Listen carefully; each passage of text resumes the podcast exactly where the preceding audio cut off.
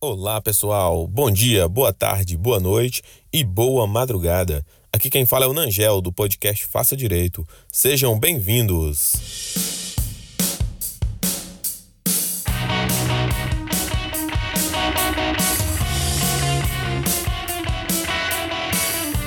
Hoje nós vamos falar de sociologia jurídica, mais especificamente sobre função social do contrato.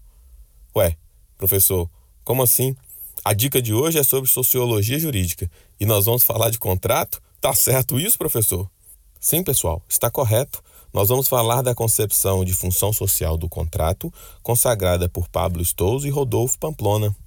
Mas por que, professor? O que, que isso tem a ver com sociologia jurídica?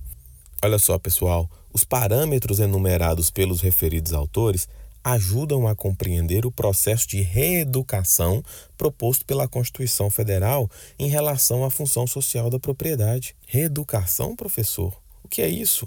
Sim, a função social não se traduz apenas como um instituto jurídico, mas exterioriza uma necessidade de reeducação, uma releitura sobre o uso da propriedade privada. A função social do contrato, ou mesmo a função social da propriedade, não significa necessariamente numa negação da autonomia privada ou da livre iniciativa. Pelo contrário, significa a necessidade de utilização da propriedade de modo a alcançar a coletividade. Para Pablo Stouzo e Rodolfo Pamplona, em um Estado verdadeiramente democrático de direito, o contrato somente atenderá à sua função social no momento em que atender a cinco parâmetros. Quais são esses parâmetros, professor? Vamos lá.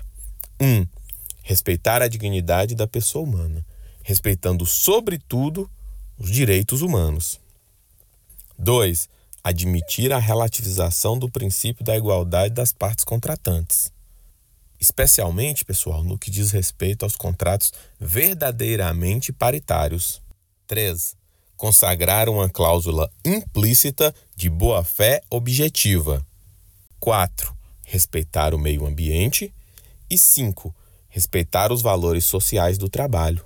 Neste último, vale mencionar como exemplo a norma contida no artigo 243 da Constituição Federal, a qual estabelece que as propriedades rurais ou urbanas, onde forem constatadas, onde forem localizadas a exploração de trabalho escravo estarão sujeitas à expropriação, tanto para fins de reforma agrária quanto para a utilização em programas de habitação popular. Ok, pessoal? Essa é a nossa dica de hoje. Um abraço.